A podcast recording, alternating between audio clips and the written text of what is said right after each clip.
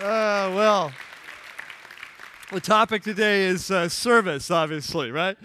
And uh, so glad to be here with you. My name is Pastor Mike. If this is your very first time, I want to welcome you. So glad you, you found us, and we're, we're glad you're here. Uh, inside your weekend program is a white message note sheet that we use every week for our time of teaching. And so I encourage you to take that out if you would. And uh, I'm going to pray, and then we're going to get started as we continue this journey together. Let's pray together.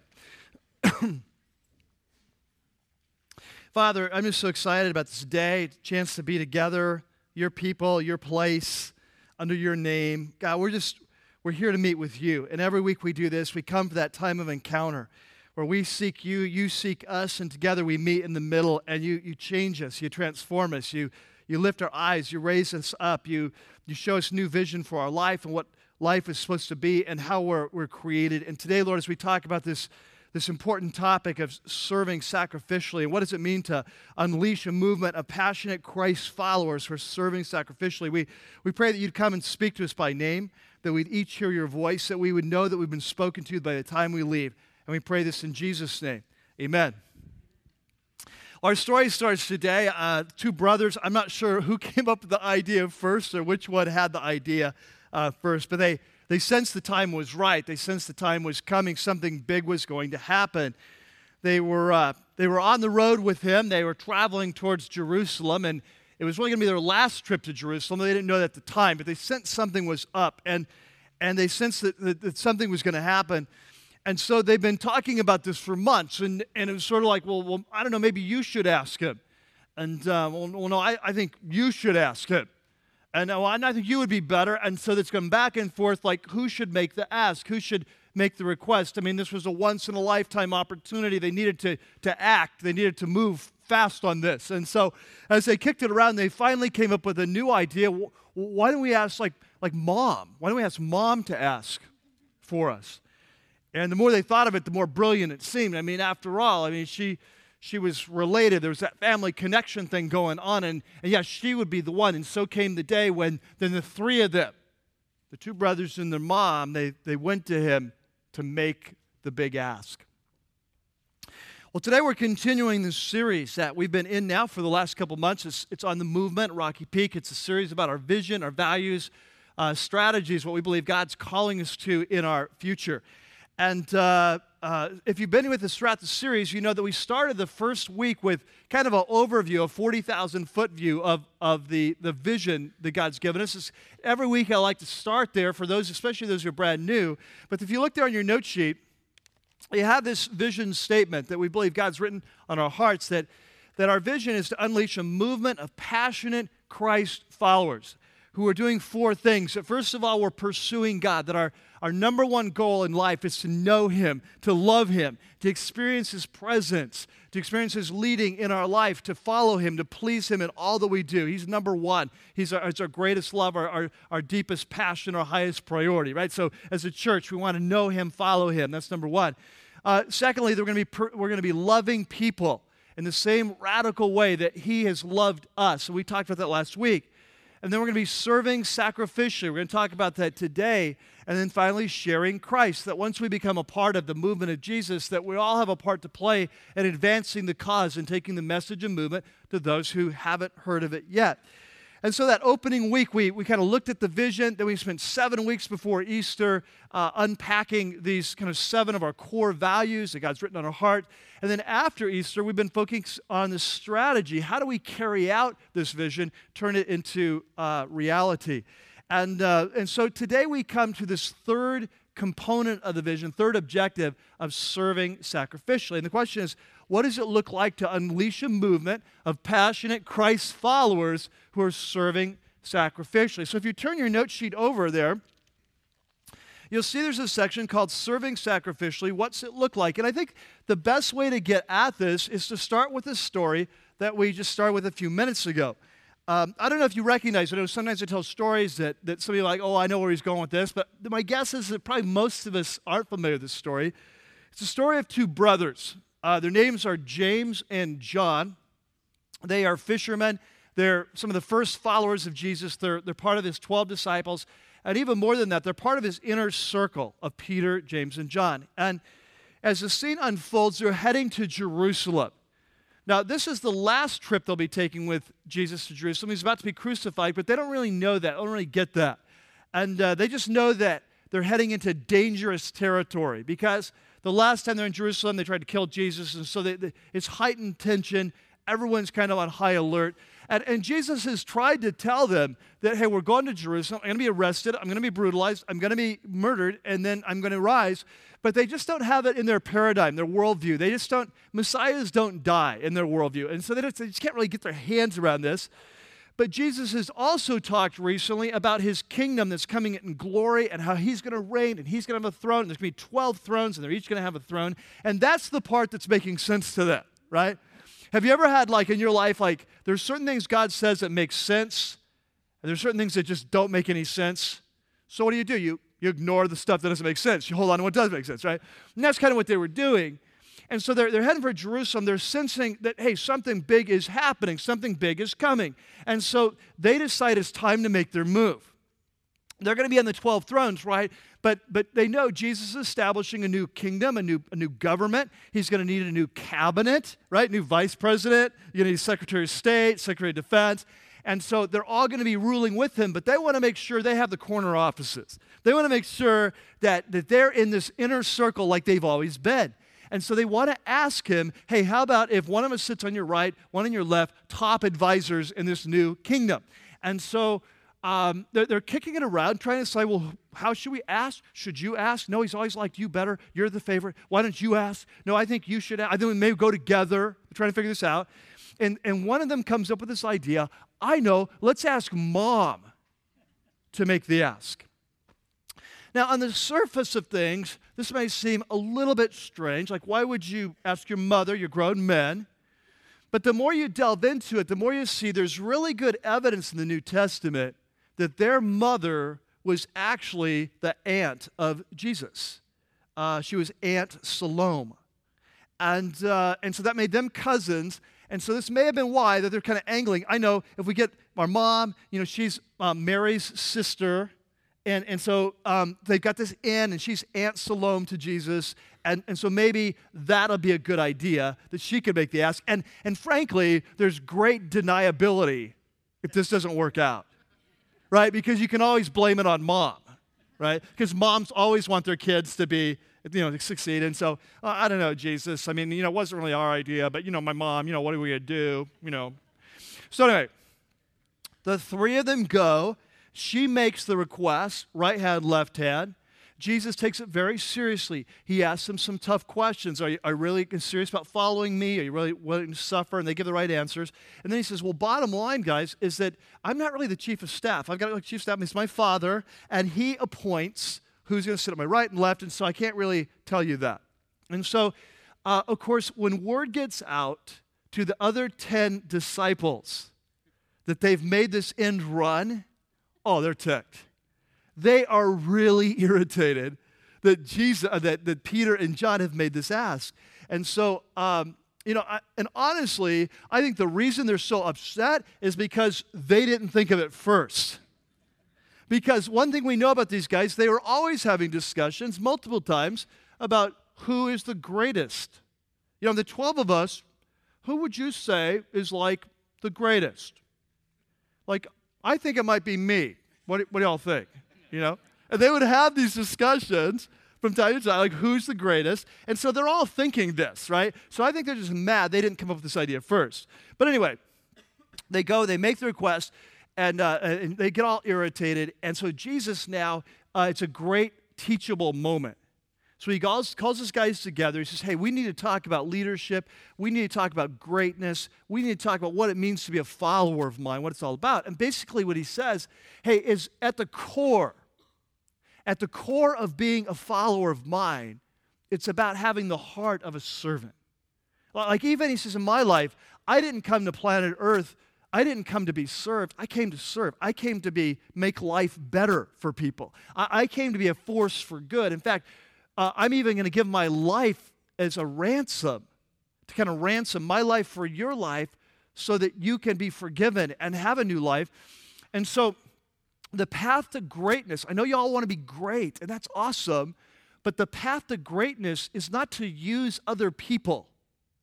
The path to greatness is to make life better for other people. And this is part of your core identity. This is who you are as my followers. And by the way, this is the path not only to greatness, but significance and fulfillment in life. It's as you live for others that your life is going to blossom. This is what it's all about. So they have this conversation. So here's what I want us to do I want us to take our Bibles and turn to Mark chapter 10. Okay, so I want to look at this conversation they have, look at some of the details of it.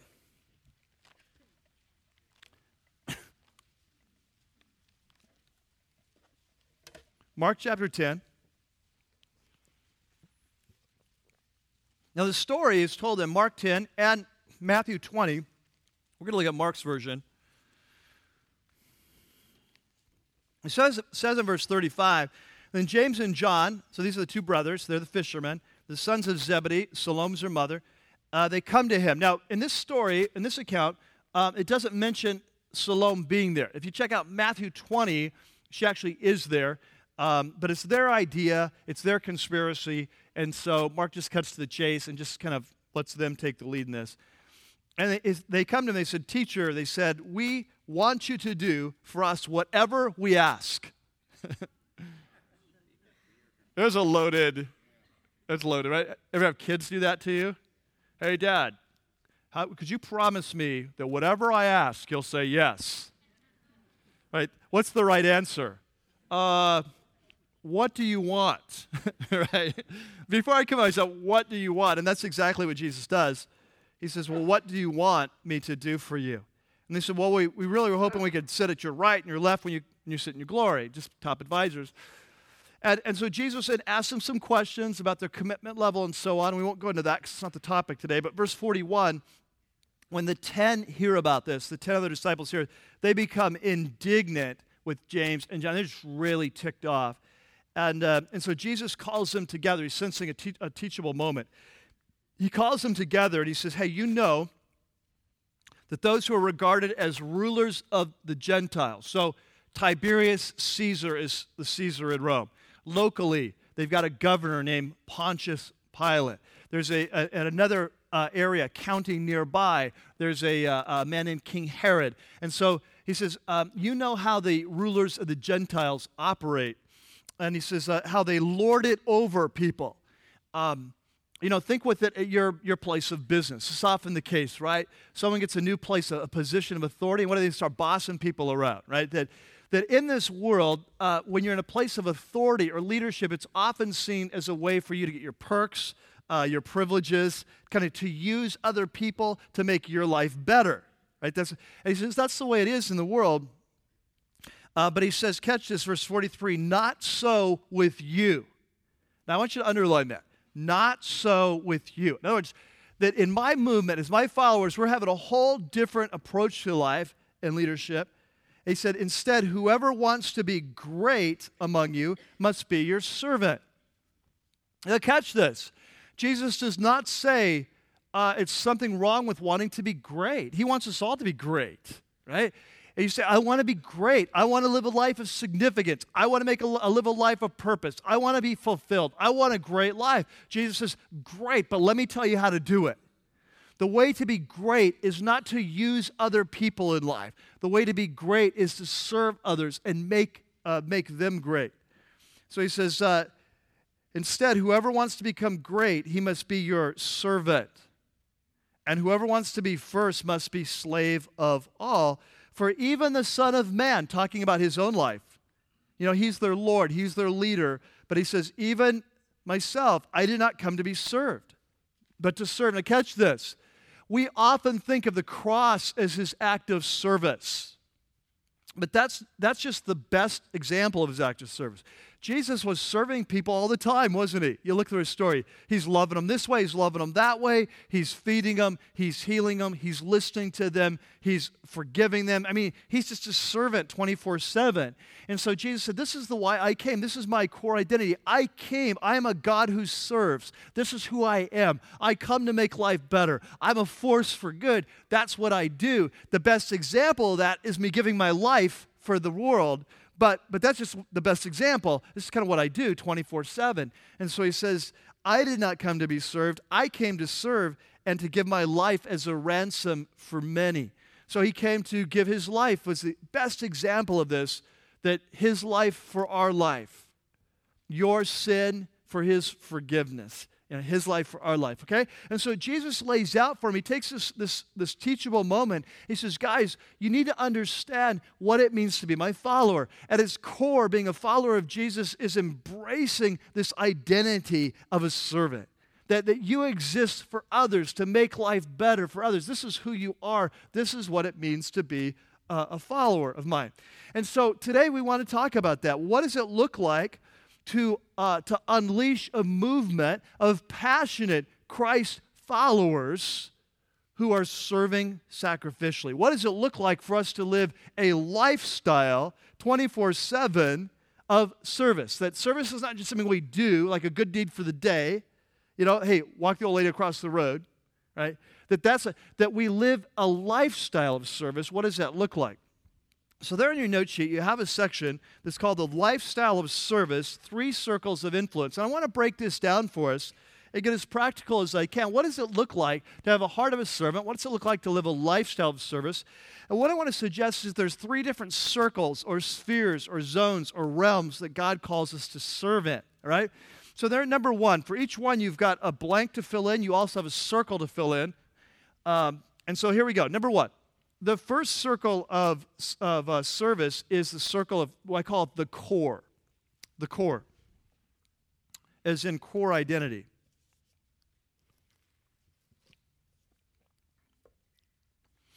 And so, so this is the first thing when, when we come to be a Christ follower, he calls us to be in our personal life, all right? The core, I'm talking about our personal life, that in our personal life, at our core, we are servants. This is where we're going to serve. When you stop and think about it, most of our life is not lived like at church, right? Most of our life isn't even lived in, you know, going on some big mission thing. Most of our life is lived at our homes, at our family, with our friends, um, in, a, in, a, marriage, at our, our job site, in the community. And so the first place that Jesus calls to serve is just at the core of our life, just who we are as a person. Now, this is important because many times when we're in a church setting, like we're here at church, the moment that the pastor begins to talk about service, the first thing that we comes to our mind is serving at the church, right? We start thinking about, okay, I need to teach Sunday school in the third grade, or I, I, I need to uh, uh, help out with IT, or in the, in the, global ministries department, or the mission to Mexico, or uh, be an usher or greeter. And this is kind of where our mind tends to go. And of course, those things are important. We'll talk about it in a minute. But I want to go beyond that and say that's not where we start the story. That the, that when we're called to be a servant, this is who we are 24 7. This is when we walk up to the checker at, at, at, at Ralph's, you know. This is when the waitress comes to our table. Um, this is when the Verizon rep- representative is ripping you off for $270 yesterday. This is, uh, th- th- you know, and you got all your people behind you and they're not helping you. Um, this is a 24, this is a lifestyle thing. You see, we're called to be servants. And so, so I want to unpack this some, and I want to start by taking a look at a passage of Scripture in the book of Colossians. All right? Take your Bible, turn to Colossians chapter 1. True story, by the way. They didn't give me my money back. I told them I was going to go to AT&T because I wanted an iPhone but they still didn't relent. Anything else we can do for you, sir, to make your day? Just give me back my $270 you owe me. That'd be great. Colossians number one. All right, Colossians 1.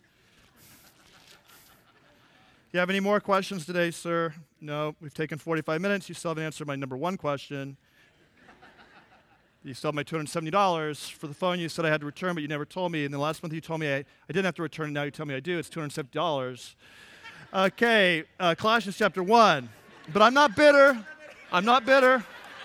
No, no, no, no, no, no, no, no. I walk, I walk in grace and forgiveness. I'm telling you. Yeah, it's sick.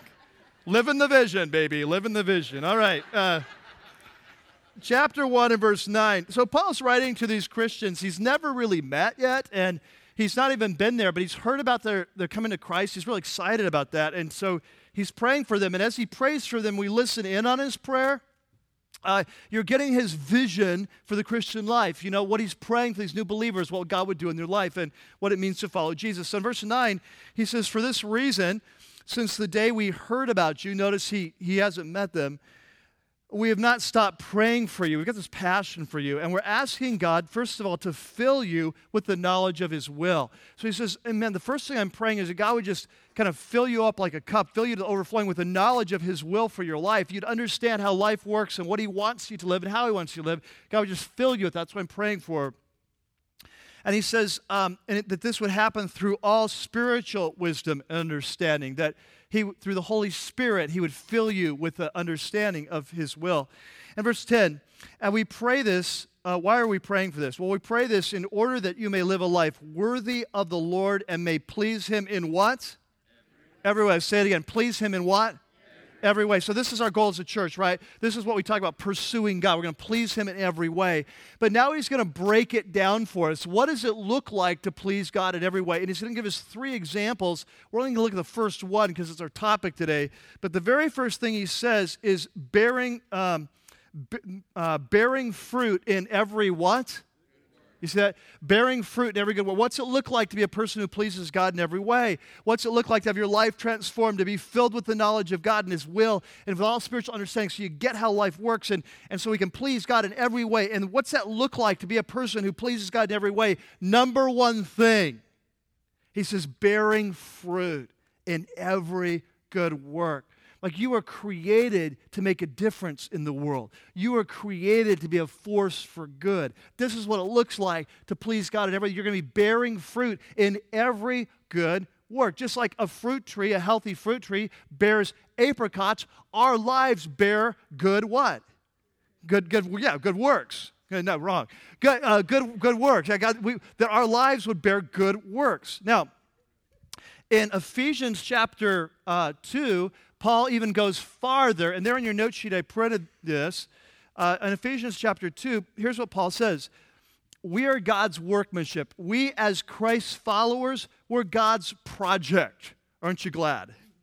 Aren't you glad you're not your own project? And look, we're created in Christ Jesus. In other words, we came to Christ. He brought us to Christ. He, we're created to do what? Do you see that? I, I don't want you to miss this. We're created to do what? Paul says we are created to do good works. This is our purpose in life, to make life better for other people. Okay, which God prepared when? In advance for us to do. So, if in the context of Ephesians, if you read chapter 1 and 2, what Paul is saying is before the creation of the world, God chose us to follow him. If you're a follower of Jesus, it's because before time, he chose you. And now in chapter 2, he says that in advance, before you were even born, God created good works for you to do in advance. He created you for this to have an impact wherever you go. You see? And so this is what I want you to catch. This, this place of service, this is not just about doing this at church or doing this good deed here. This is a lifestyle. It's at the core of what it means to be a follower of Jesus 24 7 that we are not just serving, we are servants. Service is not just something we do, it's someone we are. You see, it goes to the core. Are you with me in this? The core of this. And often this is where we miss it. And so we can think, oh, I'm going to church and I'm serving here at church or I'm serving this thing. And we don't understand, yeah, but we're not, we're just living a lifestyle of service because most of our life doesn't happen at church. Most of it happens in our families and in our workplace, in our community. And so we should be the people that wherever we go, we're making life better. We just make life better. It's what we do. We're just a blessing. We're a gift wherever we go. Are you with me in this? This is our identity. This is our calling. That we, He came to serve, He sends us to serve. This is a 24 7 thing. Okay, number two. Oh, wait, before we go on, let's look. There's a great quote there by Francis de Sales. He was a, a, a, great Catholic leader in the 1600s. He wrote a little book called Introduction to the Devout Life. That's really a good book. But he said, Great occasions for serving God come seldom. You know, like not every day in our life, to have this great, amazing opportunity to serve God but little ones surround us daily. And our Lord Himself has told us that he who is faithful in little is faithful in much. And so, if you do all in God's name, all you do will be well done. whether you eat or drink or sleep, or whether you amuse yourself or turn the spit. He's talking about, um, you know, like cooking something over a spit, not what you swallow. And uh, so long as you do all wisely, you will become great in God's sight. You catch this? Just what Jesus said. Do you want to be great? Live a life of service. See, it's the path to fulfillment. So last week I was reading a quote by Karl Menninger famous, famous psychi- psychiatrist, one of the most famous psychiatrists of the 20th century. One time he was asked, Hey, if someone came to you and they're on the verge of a nervous breakdown, what would you say to them? And everyone's expecting him to say, Get into therapy, take some drugs. He said, Here's what I tell you to do I tell you to go home, get out of your home, lock your door, go across the far side of the tracks, the wrong side of town, find someone in need, and start to serve them, and you will get better. You see? So it's kind of a law of the universe, it's a law of, uh, uh, of nature. And, and even non believers have recognized this that you cannot serve others without get, receiving back. And, and so if you want to be fulfilled, you, you want to be uh, a life that makes a difference, you want to have a great life. See, Jesus says, here it is be, be a servant, right? Okay, now, number two. So the first sphere we serve in is the core. The second one is in the movement, in the movement of Jesus.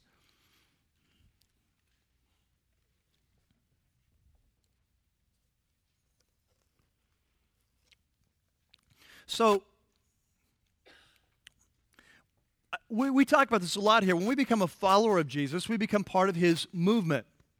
I mean, the Bible teaches is that we're uniquely gifted when we become a follower of Jesus to help advance the movement. So we don't just serve in, the, in our daily life, we serve in the movement. We have a unique calling there. I, I think the best way to get at this is to use a military analogy. Like, I have uh, a nephew who recently uh, enlisted in the Army. And so they, they sent him off to the East Coast somewhere to, to go through basic training. This is what you do when you go in the military. Everyone goes through boot camp or basic training. You, you learn what it is to be a soldier, you learn the basics of being a soldier.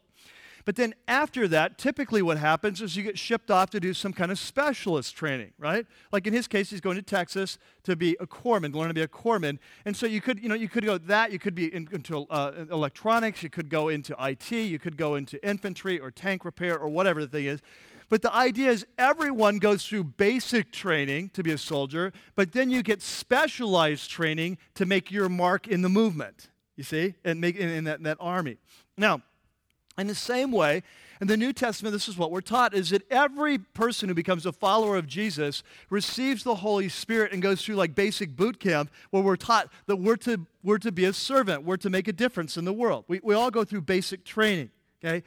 But what the Bible says in the New Testament is that every follower of Jesus also receives some specialized training, or more accurately, some specialized gifting to make their mark in the movement, right? Now, the Bible calls these, the New Testament, spiritual gifts. They're supernatural abilities to advance the cause of Jesus, and we've all received them. And so we're called not only to serve at the core of our life, but every one of us has been gifted to serve in the movement in a unique way. And sometimes these gifts are obviously very supernatural, like you have a gift of miracles, or gift of healing, or gift of tongues, something like that. Very obviously supernatural. But what the Bible says is that all of the gifts uh, whether encouragement or mercy or helps or teaching, like all of the gifts, are equally supernatural. And it's vital that every one of us uses our gift, otherwise, the movement doesn't advance. Does that make sense? Just like an army, like if people didn't do their job, that you wouldn't have a very effective military machine. Now, there in your note sheet, I put a couple examples of this teaching from the New Testament. Let's just run through them. 1 Corinthians chapter 12, 7, New Living Translation says, A spiritual gift is given to whom? Let's say it again. It's given to whom? Each of us. So if you're a follower of Jesus, you've received uh, these spiritual giftings so that we can help each other or serve one another. Next verse, 1 Peter 4.10. Each one, notice that, underline it. Each one, every one, no exception. Each one should use whatever gift he has received to what? Serve others, faithfully administering God's grace in its various forms. So, so when we come to Jesus, He graces us. He supernaturally graces us with these gifts. And he says, Our job then is to take whatever grace we've received and faithfully administer it to others in the body. Um, the third verse, Ephesians 4:16. This is that analogy of Jesus as the head, we're the body of Christ. And it says, From him, from Jesus, the whole body grows and builds itself up in love. Catch that. The, the body, we do we of do like a bodybuilding thing where we strengthen ourselves and we get stronger. How does that happen? As each part does its what? Okay, catch that. Each part does its work. And so what happens is in the movement of Jesus, each of us has been uniquely gifted with these supernatural abilities so that we can administer God's grace to one another so that the body can be built up. It's imperative that each person does his or her work. So let's just kind of flesh this out, like here at Rocky Peak, right? We talk about being a movement. Okay, so so here's the question: What's your job description in the movement? What God's calling you to do? Here's what Paul's saying. Let's say someone over here, you have the gift of teaching, but you're just kind of being lazy, right? You're just kind of lazy. You're into yourself. You're busy or whatever, and so you're just not using that gift what it, what, what it means is that there's someone over here who needs, desperately needs the insight you have to grow to the next stage in the Christian life, but you're not there to teach them, and so they stagnate. Are you following? This makes sense? Let's say that someone over here, you have a gift of leadership but you're just busy, you're self absorbed, you, you don't want to make the sacrifice, whatever. So you're not using that gift of leadership. What does that mean? It means there's a group of people in the back up there that they desperately need your leadership. They're like sheep without a shepherd. They're not going to grow because you're not using your gift of leadership. Someone back there in the back, you have a gift of encouragement. That's how God's wired you, but you're just kind of into yourself and you're not, whatever. And so there's this whole group of people here at Rocky Peak that you're supposed to be encouraging that they're getting discouraged and getting off track spiritually because you're not you're not doing your thing. There's another group, there's someone over here who has a gift of leadership. They are leading. God's given them a vision for a ministry, and they have this incredible vision, and God's all over it, but they need some people with the gift of helps to come alongside to help them carry off that mission. And, and they can't carry it off because the people with helps are like, what can I do? It's just a gift of help. It's like anyone could do this. It's no big deal. Let someone else. Are you with me on this? You see? So Paul says that we're in this movement, the way it's wired is that every one of us needs to know how we're wired, how God's gifted us, how He's prepared us, and we each need to be doing our job. And so it's the second circle of service. So we serve in the core, we serve in the movement. All right? Now, third, the third circle of service is the world. And so we're called to serve not only in the court, not only in the movement of Jesus, but also in the world at large. Now, to get at this one, I want you to take your Bibles and go to Matthew chapter 5. I want to look at something Jesus said about this. It's in uh, the Sermon on the Mount, which, of course, is where Jesus lays out the message of his movement at the beginning of his movement.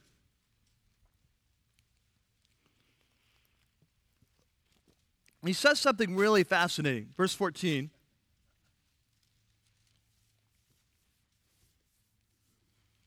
Verse 14. Take your time. Okay. Y'all there? I don't want you to miss this. All right. Okay, he says in verse 14, he says, You are the light of the world.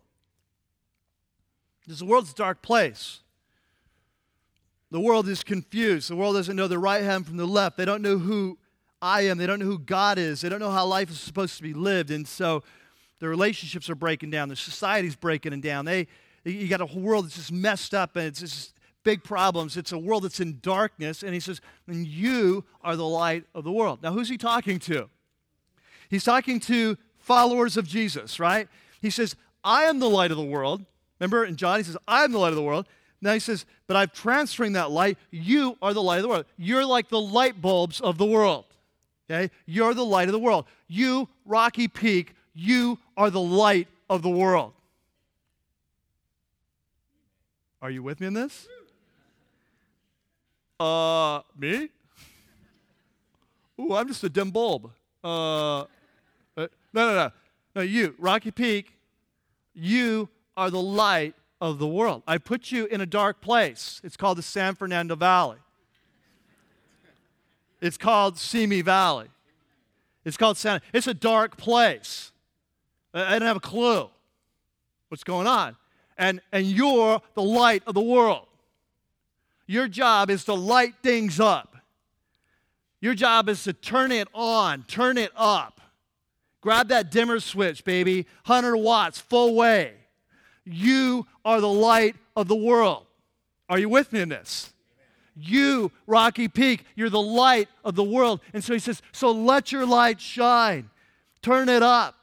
Get on with it. Be who you are. Let it radiate. Show the world the way. And he goes on. He says, You are the light of the world. A city on a hill cannot be hidden, just like a cross at night. Neither do people light a lamp and put it under a bowl. You don't turn on a flashlight and stick it in a drawer. Instead, you put it on a stand and it gives light to everyone in the house. So, in the same way, let your light shine. Okay? The question is, well, but, but how do we do that? How do you let the light shine? Like, what are you talking about? When I was uh, young growing up, um, this verse was often quoted or taught to me, and, and it went like this that, that you're the light of the world, and so you need to speak up for Jesus. You're in situations you need to be quick to share Christ. You're, you're on a plane, be quick to share with the person next to you. You're on a bus, quick to share that. You need to speak up for you. Don't be ashamed of the gospel. Be quick to speak up for Christ. Be a light. You're the light of the world. Speak up. Now, here's an interesting thing that may be good advice, but that has nothing to do with this passage. Because look what he says in verse 16. He says, In the same way, let your light shine before men that they may see your good what? Deeds. Uh, in the Greek, it's the word works. It's the same word we've been seeing all morning Colossians, Ephesians, same word, works. Take your Bible, scratch out deeds, write in works. We're going to make a new translation here. A better one. New International Mike version. Yeah that they may see your good what? Works, Works right. He says, let your light shine. Oh, we got to tell people about Jesus. No, he says, the world's sick of hearing about Jesus. They're sick of a church that kind of has a lot of full of hot air, but there's nothing to show. Because the world's waiting for people who will show their good works. They'll, they'll light up the place. They're going to light up the place by loving people in amazing ways. It's going to be the way of love. It's going to light things up. And you stop and think about it. Isn't this exactly what Jesus did? He didn't just teach, right? He healed and he fed and he listened and he forgave and he touched, right? So it wasn't just his words, it was his works. And so you had the right hand and the left hand of Jesus, you see? And, and that's what we need. We need not just the words, we need the works. And what he says here, Jesus says, that they may see your good works and praise your Father in heaven. That this will be what kind of takes them, draws them to God in their own life and says, wow, that's awesome. I need to find out about this God. I need a relationship with this God. You see? And so we're, we're called then to not only serve in the core, we're called to serve not only in the movement, we're called to serve in the world. I love this quote by uh, Martin Luther King Jr. He says, I choose, my life, I choose to identify with the underprivileged. I choose to identify with the poor. In fact, I, I remember what Jesus said when he started his ministry I've come to preach good news to the poor. Isaiah chapter 1, he's quoting from Isaiah, the, the, the words of the Messiah. He says, I, I choose to identify the poor. I choose to give my life for the hungry. I choose to give my life for those who've been left out of the sunlight of opportunity. I choose to live for and with those who find themselves seeing life as a long and desolate corridor with no exit sign. This is the way I'm going. If it means suffering a little bit, I'm going that way. If it means sacrificing, I'm going that way. If it means dying for them, which is sort of prophetic for him, I'm going that way because I heard a voice saying, Do something for others. You see? And so Jesus says, Let your light shine, turn it up. But you're going to do it by your works, by loving people in amazing ways. We're going to show uh, point, point out the way. So we, we're going to serve in these three circles in the core, in the movement, and in the world. Now, the question is uh, strategically for us as a church, where do we go from here then? What does that look like? And, and I'm going to give you three, three quick uh, steps, th- strategic steps we want to take as a church. Number one, we want to embrace our identity. On the back of your note sheet, embrace our identity. I think this is something that individually we have to do. Uh, as a church, we have to do it, but individually, if we're going to be part of a, a, movement, is we have to embrace this identity. This is our identity that we're called to be servants, to be a force for good wherever we go. We're going to do it when we go to the market. We're going to do it when, we, when we're ordering our food, a, a waitress. We're going to do it when we drive on the freeway. we're going to do it. Um, I know it's a big step. It's a big step, but okay, we're committing right here and now.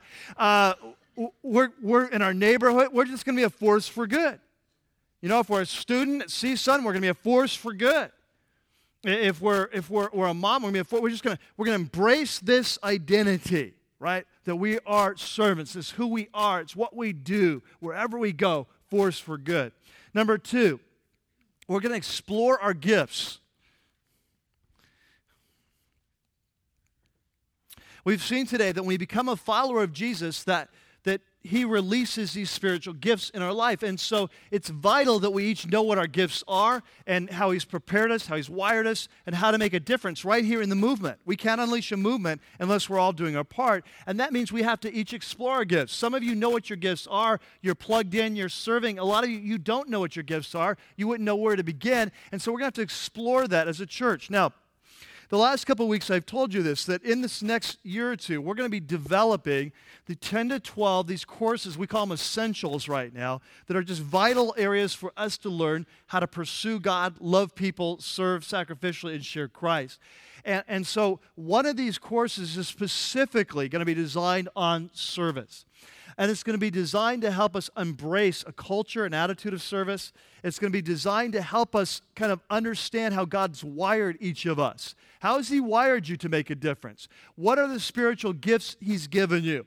Um, what uh, is the personality He's given you? What are the life experiences He's taken you through? What are the natural abilities you have? What is your passion for ministry? Like, what area you say, man, we got to do something there? And, and we're going to explore that and help you figure this out and then help find a place here in the movement that kind of matches up to where that all becomes one you know, entity, that who you are and where you're serving, you've got the best match possible. We're also going to be talking in that course about, about how to be a servant in every area of our life, not just with our, our time, uh, not just with our talents, but also our treasures, our re- financial resources. What does it look like to live a life of service 24 7? How does that look in our life? So we're going to be unveiling that. Now, number three, the third step we're going to take is to expand our reach. So, so the first step was to embrace our identity. That deals with the core. The second step was to explore our gifts. That deals with the movement. This third step is to expand our reach. This deals with us as a church.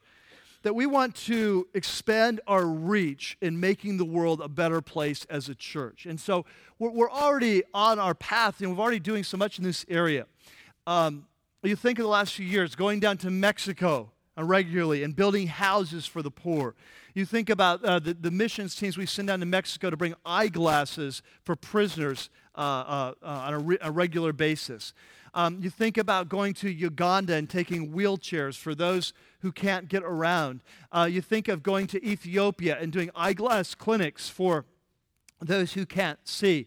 You think of here, uh, right in our own area, uh, partnering with Children's Hunger Fund and, and, uh, and helping to, to feed the hungry both here in LA and around the world. You think of partnering with some of the inner city ministries we've been doing, where we're, we're helping to reach out Angel Tree, presents for kids, and all. So there's a lot that we're doing, but our sense of things is we just want to do more. We feel like that God's put us here. We, we need to be expanding our reach. And so we're going to be seeking God on this. And specifically, we're going to be inviting Jesus to the table.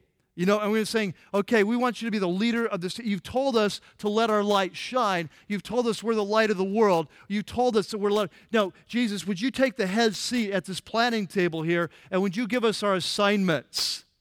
What are our global assignments? What are our local assignments? Just to love people in your name, expecting nothing in return. Just to love, just as a light of this world, to make the world, the community, a better place. And we're going to be seeking God for that. Now, there in your note sheet, one final section, the movement, where do you stand? And I want to ask you three kind of penetrating questions again, as we do every week, just to say, okay, I'm painting a vision of our, our future and the strategies. Where do you stand with this? Number one, the first question is the one we've been asking all day is are you embracing your identity?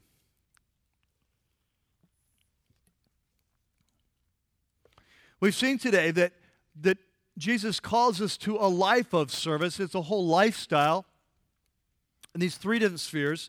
Are you ready to embrace that? Do you believe Him that this is the path to greatness? It's a path to fulfillment, that this is what will make you happy, that your joy in life will not come from being served, but from serving, being a force for good. Do you believe that? Do you trust Jesus on this? Are you willing to embrace that call in your life? Number two, now this is a very pointed question, and, and I don't really mean it to be like a guilt producing question, though if God uses that in that way, so be it. Um, but this is really not, it's not in my heart this way. Uh, uh, but I, it, it's a good penetrating question. Here's, here it goes. Um, if you moved, would you be missed? And I'm talking about the movement here at Rocky Peak. If you move, like let's say you, you were to move, tomorrow you find out you, you had to move, you're getting transferred, you're moving to North Carolina. We'll write, but we won't visit. But you, you, you're moving to North Carolina. Okay? And so we'll, we'll pray for you. But um, it, you're getting moved. Um, the question is, would you be missed in the movement here?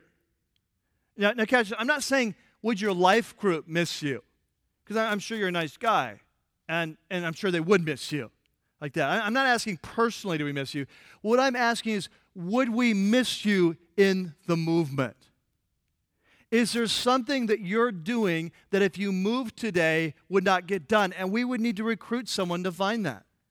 It's like, oh man, bummer, Fred, Fred's moving. You know, it's like, man, he was in, he was in, he was one of our lead uh, builders in that Mexico house building thing, and and he, he teaches Sunday school in the in the fifth grade, and and and he helps out with his part. And they're like, man, we got, man, he's leaving the hole here. We we got to we, we got to get in there. We we got to recruit some people here. You see, that there's something that that he's he's the movement will suffer because he's gone.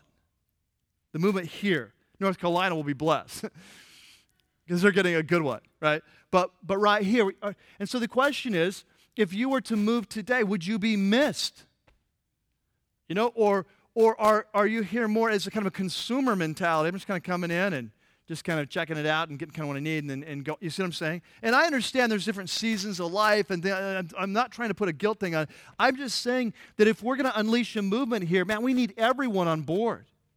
And every one of us should have a place and say, yeah, if I were to move tomorrow, here's three things or two things or one thing, or here's my things. This would, they'd have to get someone. This isn't going to get done. You see? We, we each need to have that. If we don't, we're not going to be a movement. And number three, the third question is are you ready to shine? We talked about this. Our calling is to be the light of the world, and as a church, that to, to make a difference in the world. And so, as we move forward in that, are you ready to shine? You know, sometimes people ask me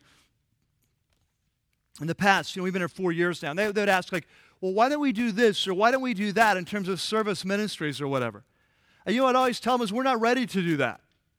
The first step of a church being a great church is we have to develop the heart of Jesus as a church. We have to become a church of passionate Christ followers where we want to please Him more than anything else. And once that happens, then He can unleash us out in the world. If you try to unleash people out in the world before their heart is right, they will burn out we will fail. We will not succeed. You get all excited, it just falls apart. You see, we, we have to first become a movement of passionate Christ followers and then get released out. You see? But my sense is the time is coming that we are becoming that church of passionate Christ followers that He is capturing our heart. He's becoming our first love. He's becoming our deepest passion. He's becoming our highest priority. And we will follow you, Lord, wherever you lead us. And so now is the time as we begin to get there. I believe God's going to say, okay, this is your assignment. And the question is, will we shine when our time comes? When He says, It is time, turn on the light, turn it up, make a difference, will we answer the call? Will we be willing to sacrifice? Will we be willing to suffer? Will we be willing to get outside of our comfort zone and light up this community? You see, that's the question. Are you ready to shine? Amen. Amen. Amen. It's not always going to be easy. It's not always going to be easy. It's never been easy in the history of the world to let your light shine, right? It's not always going to be easy. But I'll tell you, there's nothing better in life than to let your light shine and watch God light up a place, right? Nothing, it's, it's what it's all about. That's why Jesus came to be the light of the world. That's why we're here. He left us here. He didn't take us home because we're to light up the place. Now, uh, we're going to end with a, a, a little video. It's a guy named Brad Corrigan is going to share some thoughts for this. Um, Brad is, is the head of a ministry that's down in Managua, Nicaragua. Uh, it's, it's a ministry that started in 2007. It's called uh, Love, Light, and Melody Ministries. It's a fascinating story. 2007, he takes a band down there to do a concert, kind of an outreach concert. And through a series of events, they end up doing, catch this, a concert for the poor in the dumps of Managua, Nicaragua. And so all these people live in the dump. And they went in and did a concert for the poor in the midst of the dump. And, it, was, it was just so threatening to him and so on. But through that, God began to change his heart and God began to unleash a new ministry. And now there's this cool ministry that's in the dump of Managua, loving people in the name of Jesus in the dump of Managua. Just awesome. But he's going to talk in this video, just a short clip. He's going to talk about what it takes to unleash a movement. And what he's going to say is what I've been saying all day is that it starts at the core. It starts with God transforming us. And often we want to go out there across borders and do the amazing thing, which is fine. But that if we're going to unleash a movement, it starts here, letting God change us in our identity as servants at the core and getting whole in the inside and then and then beginning to reach out to one layer and then the next layer and then the next layer. And as your life is touched and my life is touched and we begin to grow that's how a movement happens. You see? It starts from the inside out. So let's take a look and see what brad has to say. I think for me the most powerful thing in the entire walk and it's only been a couple of years that i've been walking in this particular story is that the change that you see and that you want for other people so much is the change that you want for yourself first, but you don't have the courage to look in here first. And you go somewhere thinking, what can I do to change out here? And those people that you're going to serve serve you in the way that they show the mirror image of who you are and where your heart is. And then oh my gosh, the trash that I'm seeing out here, I'm also seeing in here. The trash that I'm allowing in my own life, whether it's I have the wrong identity, or I've put my identity in the wrong place, or I have addictions that I won't deal with, or I have wounds that I won't share, I have fears that are that are ruling my life. And when you realize that this is the most important change you have to offer the world, walking through that transforming process of your own heart, your own desires. What will you tie yourself to in terms of wealth or success? And what will you not? Where will you go in order to, to fight things that you see? Dealing with all of that stuff here then gives you license and opportunity to go out here and start engaging but man, it, it starts at home in your heart and then with your family and then in your workplace or school or community and then a little bit broader. And the last thing, oftentimes, is out here and across borders. Some of us will go out here first and realize that in going to the furthest reaches, you are trying to run away from your own stuff and then you, you're forced to come back. Some of us will have the courage to start right here and then make our way out. But the most important thing you have to offer is yourself. The most important weapon you have to bring into a beautiful fight is your own heart healed, restored, and commissioned. And until we're in that place, we don't have we don't have the, the ability and the freedom to go out here. It starts with a person, it starts with a very intimate calling here, and you don't intend for the broad stroke stuff to happen. That is a chain reaction of us being committed at an individual level to individuals. And then a network of individuals becomes a family, and then a family of families becomes a movement, and a movement transforms. Not one person doing it, all of us yoked together doing it. So, what power there is in each of us to change, what power there is in the heavens, what God has for us through the power of a relentless love, and then what a movement of people there are for us to walk with in whatever direction that we're called. Would you pray with me? Yeah. It's awesome. Isn't that great? A, a movement of relentless love. Let's pray together. Father, we want to be a part of that movement. We want to walk in that movement, that movement of Jesus that started 2,000 years ago and this continued on through geography, through races, different eras and times, sometimes thriving, sometimes not. And we just pray it would thrive in our era. We want to walk with others in this movement, Lord, unleashing your power, unleashing your light in a dark world. And so we pray that you would teach us, Lord, how to embrace our identity. You would teach us how to explore our gifts. You'd teach us how to extend our reach as we light up the place for you. And we pray this in your name. Amen. As we wrap up today.